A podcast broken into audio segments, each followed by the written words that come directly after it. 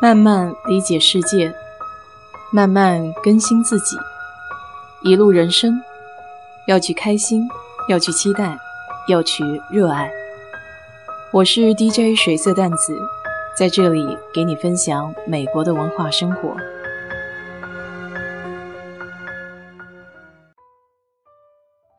这个周末，三月十三号的早上两点钟，我们这边时差就变了。因为从冬令时要换到夏令时，夏令时是每年三月的第二个周日的凌晨，调整过的时间就会比原先要早一个小时。按照通俗的说法来说，在那一天你就会少掉一个小时的睡眠。而每年的冬令时开始的时间是十一月份的第一个周日的凌晨，那一天呢就比较幸福了。因为可以多睡一个小时，虽然只有一个小时的不同，从心理上感觉好像不会有太大的影响，但实际上今天早上我就差点错过了一个七点半的会议。早上睡得迷迷糊糊的时候，就觉得有人在敲门，结果醒来一看，大惊失色，已经是七点二十八分了。幸好是在家上班。要不然的话，怎么也参加不了这个会议。我一直不是很能理解，只有一个小时的不同，把它调来调去有什么样的意义呢？这点其实从它的英文单词里面可窥一斑。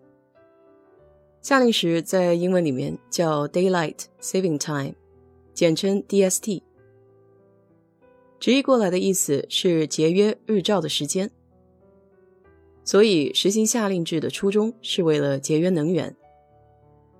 这个做法最早是由 Benjamin Franklin 提出的。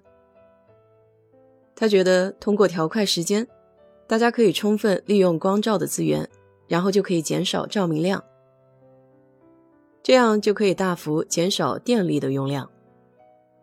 虽然这个想法是他在1784年的灵光一现，但直到一个多世纪以后。有一些国家才开始正式的实行夏令时。德国是第一个在世界大战期间实行了夏令时，目的就是为了节约燃料。紧随其后的就是欧洲的其他各个国家。美国是直到一九一八年才开始实行夏令时。第一次世界大战以后，尽管当时的总统想要保留这个夏令时的制度，但是由于那个时间。美国大部分地区还都是农村，所以有很多农民非常反对这一制度。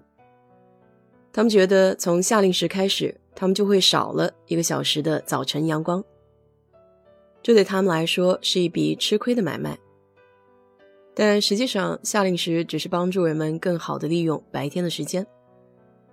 不过他们是不能理解这样的做法的。所以夏令时在那个时间段被中断了一会儿，直到第二次世界大战期间，当时的美国总统罗斯福才宣布正式全年实行夏令时，并且还将它称为战争时间。二战结束以后，美国各州和城镇针对是否继续实行夏令时都拥有自主选择的权利，这样的民主也引发了巨大的混乱。所以最后是由美国的国会颁发了统一的时间法案。他们不要求每个州采取夏令时，但是对于采取夏令时的州，大家都必须遵从统一的时间规定。其实世界上只有不超过百分之四十的国家实行夏令时。中国曾在一九八六年到一九九一年这六年期间也实施过夏令时。虽然我对这个印象并不是很深刻，但是要是你能记得的话，也可以确认一下。后来为什么取消呢？可能也是对实行夏令时是否能节约能源产生了一定的质疑。美国有一个高级的研究员，曾经对这一个话题做出了分析和调研。他发现，虽然夏令时缩短了晚上需要照明的时间。有助于节约电气照明的资源，但是考虑到目前照明效率越来越高，相比于过去的几十年，照明消耗的电力在整体能源消耗中的占比有所减少。相对于照明来说，供热和制冷在能源消耗中则扮演着更为重要的角色。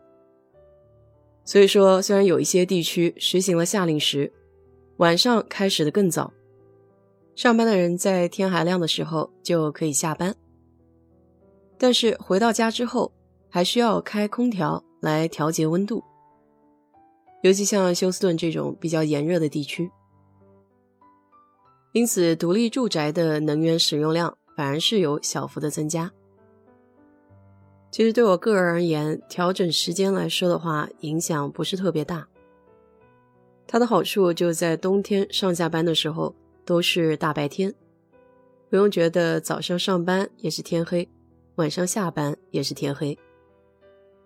但对于通常早起的同事来说，要调整一个小时的生物钟，还是会有一些小小的痛苦。比如我有一个同事，他每天早上是四点多钟就得从家走。然后五点半在单位上班，夏令时调整过后，就相当于是过去的三点多钟就得起床出门。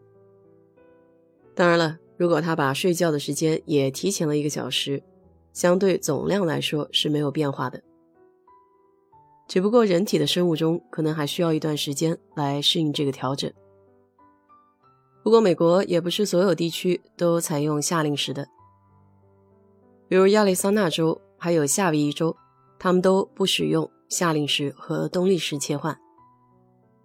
不知道德州什么时候才能加入他们的行列？这每年换两次时间，也确实有一些小小的麻烦。好了，今天就给你聊到这里吧。如果你对这期节目感兴趣的话，欢迎在我的评论区留言，谢谢。